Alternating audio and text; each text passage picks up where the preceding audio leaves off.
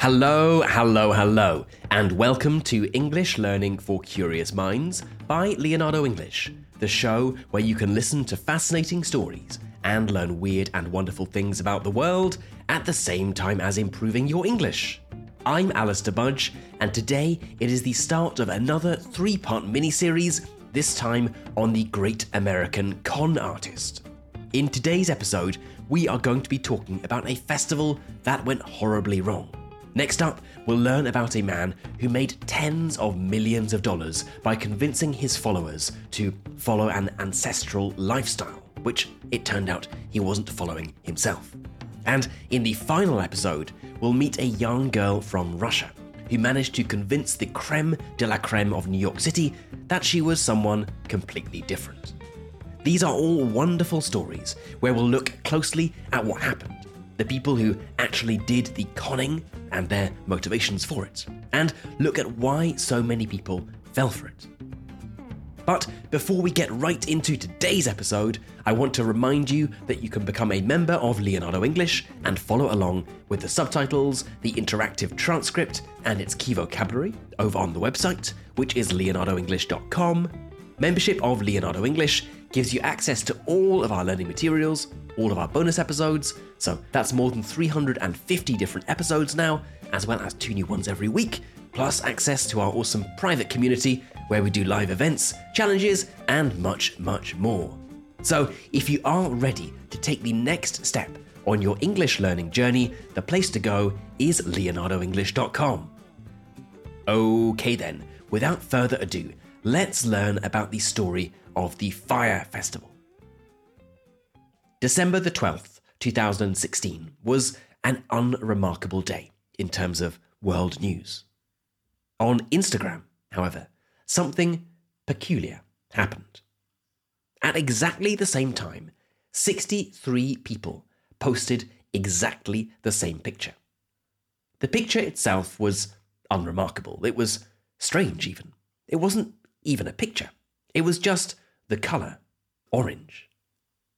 These 63 people weren't just your random, run of the mill Instagram user.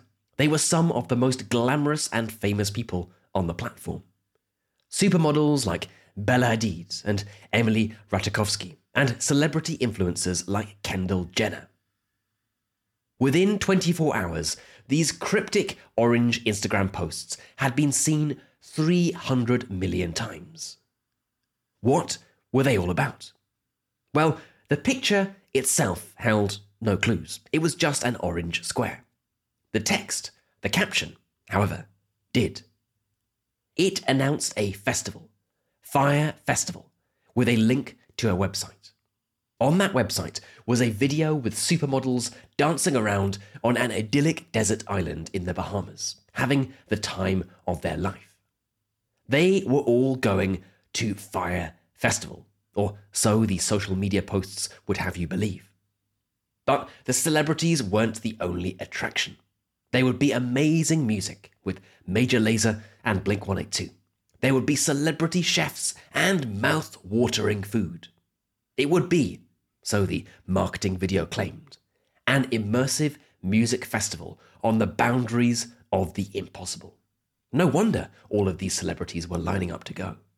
It was hyper exclusive. But the good news was that you too could go to the festival for as little as $500 for a day pass. Sure, that was the cheapest ticket. Prices got as high as $12,000 for the full VIP experience. But for a small fee, you too could party with celebrities and supermodels on this wonderful Caribbean island and have the time of your life. As you might expect, it was an attractive proposition, and within 24 hours, the festival was sold out. The festival was scheduled to take place at the end of April the following year. So the organisers had just over four months to prepare for the most exclusive festival in the world and deliver on their promises. As you might imagine, given that this is a mini series about great American con artists, it didn't quite go to plan. Now, before we get into exactly what happened, I must tell you about the man behind this festival, the Fyre Festival, because, as is so often the case, there is one individual at the centre of the con. This man's name was Billy McFarland. He was 25 years old and already had a number of entrepreneurial ventures behind him. When he was 22, he had founded a company that sold a black card that gave you access to exclusive bars, clubs, and restaurants. And he had gone on to found another app called Fyre, which allowed people to book artists, musicians, directly without having to go through middlemen or agents. And in fact, Fyre Festival was first intended as a way to promote this Fyre app, but the festival would come to overshadow the app it was meant to promote. The thing to understand about Billy McFarland is that from an early age, and for all of his failings, he had a keen understanding of the value of exclusivity, and he knew how much people were willing to pay to get it. A key part of this strategy was to involve celebrities. You heard at the start about how he used supermodels to announce the festival, but he also brought in a celebrity business partner in the form of the rapper Ja Rule, who you might remember from hits like Always on Time. Having celebrity endorsements gave Billy McFarland and the festival credibility and exclusivity. After all, if Ja Rule was involved, the music would be great. And if the most famous supermodels in the world were going, well, it was surely going to be a luxurious experience. The problem was, behind the scenes, McFarland didn't actually have anything organised yet. He didn't, it would later transpire, even have an island. He had initially promoted the festival as taking place on a small Caribbean island called Norman's Cay, which was where the promotional video was filmed. Norman's Cay is an idyllic place. I mean, it's a tiny Caribbean island. And he had managed to persuade the owners of Norman's Cay to lease him their island for the Fyre Festival, but on one condition. See, Norman's Cay was used as a base by a man called Carlos Lehder, a business associate of the drug lord Pablo Escobar. The owners said, Billy, you can use the island, but you are not allowed to mention this connection. But McFarland, as a marketer at heart, couldn't resist. Telling people that they could go to a festival on Pablo Escobar's private island just sounded so good.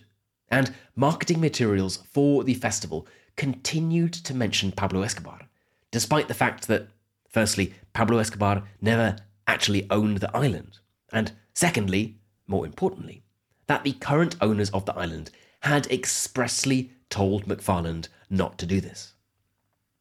The Escobar reference might have sold tickets and helped build up buzz for the event, but it meant that the island's owners simply cancelled the contract with the festival, leaving McFarland without an island to hold his event. Importantly, McFarland and the festival's organisers never told any of the ticket holders about this and continued to mention Pablo Escobar, even when they had no idea where the festival would actually take place. He did eventually manage to find another location for the festival, but it was not quite the idyllic desert island that people thought it would be. He managed to come to an agreement with the government of the Bahamas to hold the festival in a part of an island called Great Exuma.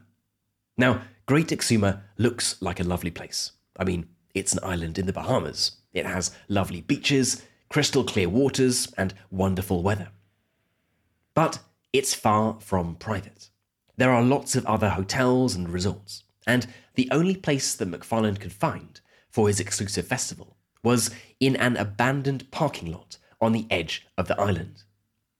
This would only be something that festival goers discovered after they got there. So McFarland had the location. But how does one actually put on a luxury festival in an abandoned parking lot in the Caribbean? People were scheduled to be flying in. Some had paid $12,000 a ticket for luxury accommodation, they would be expecting something. It turned out that actually putting on a festival, building the accommodation, bathrooms, stages, all that kind of boring but necessary stuff, well, it was complicated and it was expensive. In fact, it was far more expensive than McFarland had planned. The festival had sold out in record time, and the tickets were expensive, but it was not cheap to organise.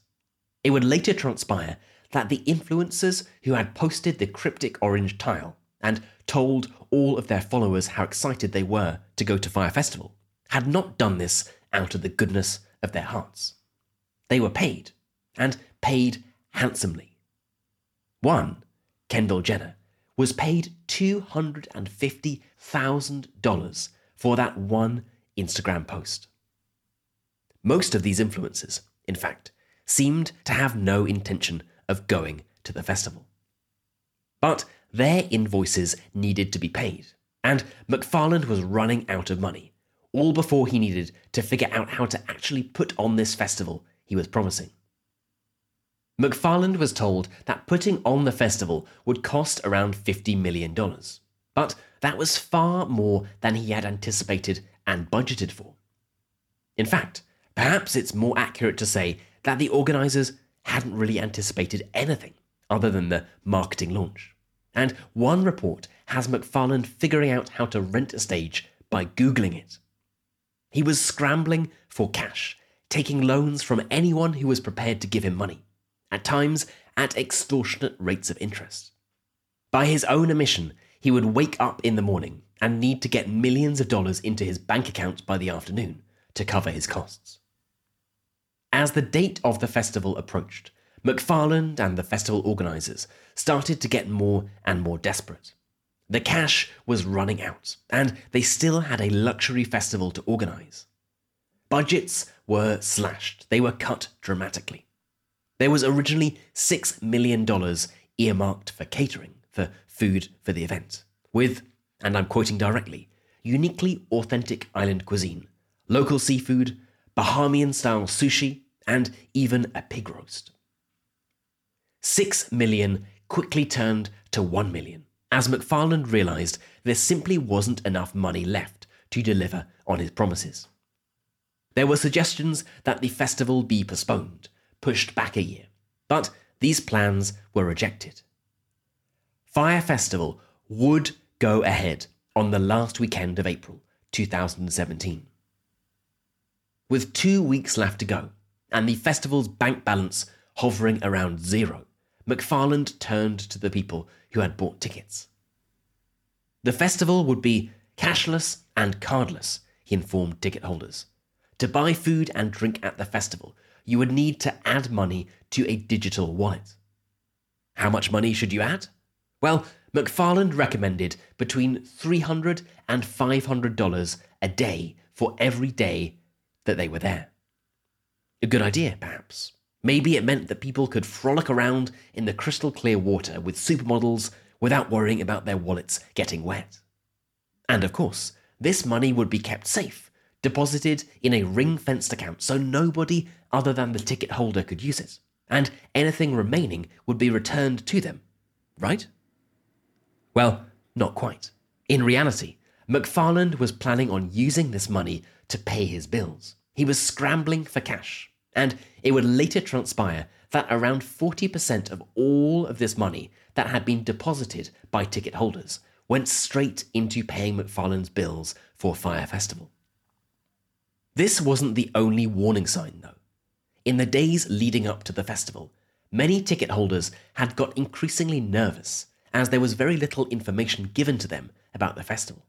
No information about when their private planes were leaving, no pictures of these luxury villas they'd been promised, nothing. What's more, there was no way of contacting the festival organisers. People who emailed got error messages saying that their email couldn't be delivered. And Fyre Festival turned off all commenting on its social media handles. One website leaked a picture of what looked like a hurricane tent being assembled on a rocky beach and posted an anonymous warning that the festival was going to be a disaster.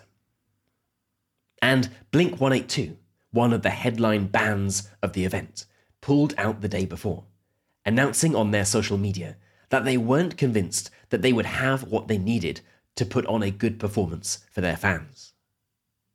Yet, there was no announcement from the organisers. The festival would go ahead as planned. When the first batch of ticket holders arrived at Miami Airport, ready to board their exclusive private planes, they found that it wasn't a private plane, but one large commercial airliner.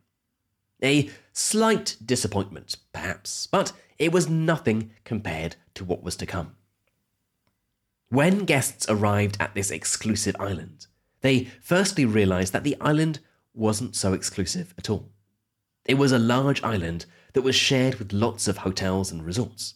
Fyre Festival was only going to take place in one corner of it, in a deserted development. But they weren't even allowed to go to the place where the festival was supposedly taking place. The first batch of people was sent to a restaurant where they were greeted by an open bar, free food, and alcohol. Great, some might have thought. It's an amazing start to what will be an unforgettable weekend. However, this diversion was not part of the plan. The reason the organisers had diverted them to the restaurants was because there was no festival. Nothing was ready. In a mad rush to try to get everything sorted in time, the organisers had managed to find hurricane tents, the tents used after a natural disaster, and were assembling them on the beach. To make matters worse, the night before the guests arrived, there had been a huge storm, and the mattresses that had been left outside were soaking wet. Now, the festival goers didn't know this yet. Many of the guests thought that this first free bar stop was simply part of the plan, a quick stop before the party really started. But they were kept there for six hours without any information about what was happening next. Finally, buses were arranged to take them to the festival, and what they saw was perhaps the polar opposite of what they had seen advertised on social media.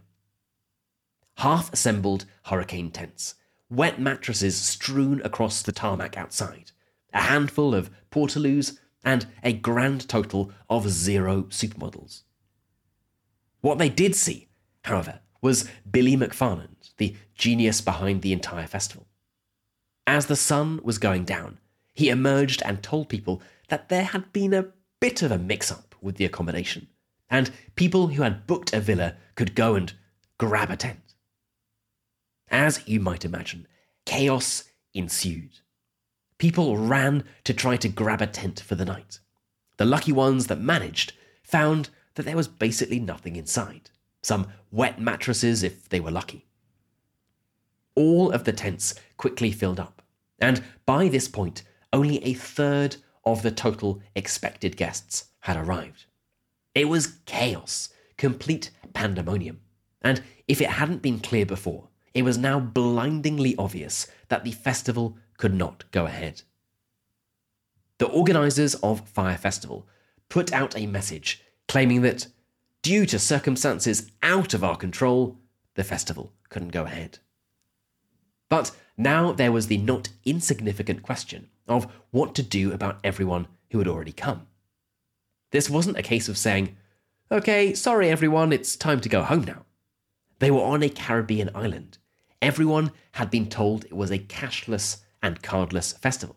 So many simply didn't have any money on them. What's more, the festival had been organised during one of the busiest weekends on Great Exuma. It was the island's Grand Regatta, meaning that all of the other hotels and accommodation on the island were fully booked up.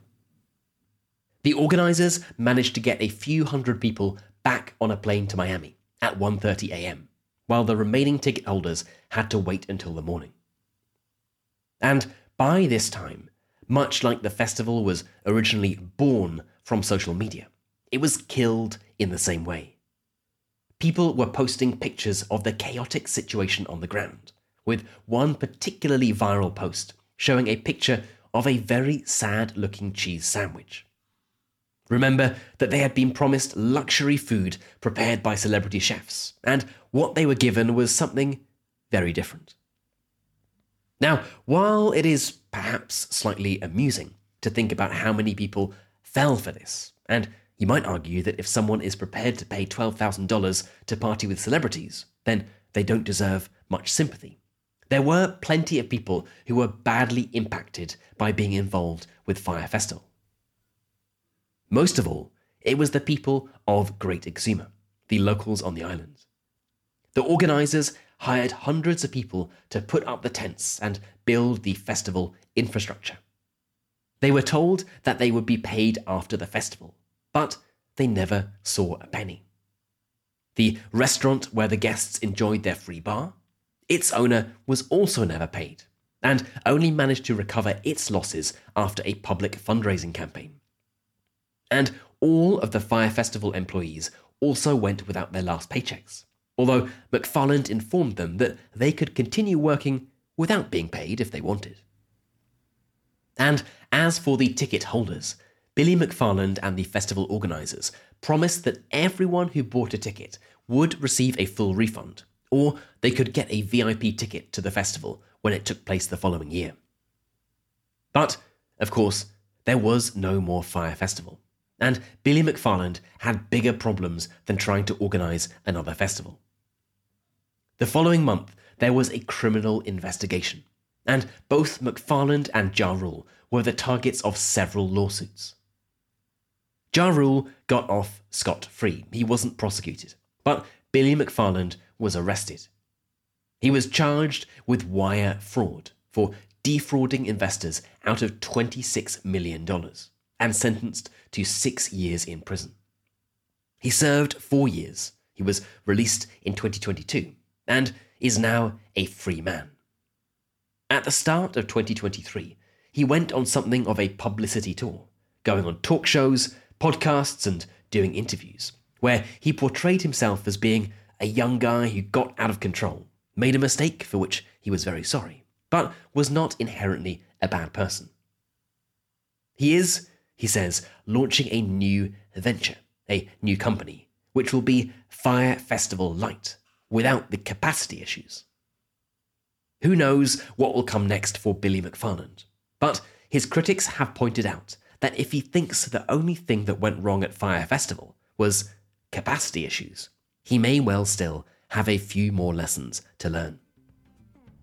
Okay, then, that is it for Billy McFarland and Fyre Festival. As a reminder, this is part one of a mini series on the great American con artist. Next up, we are going to learn the story of a man who promised health and happiness by returning to a diet of liver and cow testicles. And after that, we'll meet a German heiress who, it turns out, wasn't a German heiress after all. As always, I would love to know what you thought about this episode. Had you heard the story of Fyre Festival before? Do you think that Billy McFarland deserves a place in a series on con artists? Or do you think he was just a young entrepreneur who got in over his head, who got carried away? If he organised another festival, would you go? I would love to know, so let's get this discussion started.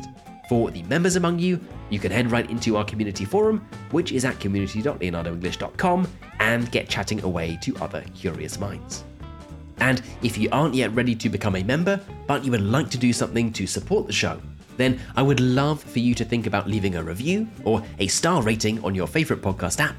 It takes less than 30 seconds to do, but they are super helpful, and each one brings a smile to my face. You've been listening to English Learning for Curious Minds by Leonardo English. I'm Alistair Budge, you stay safe, and I'll catch you in the next episode.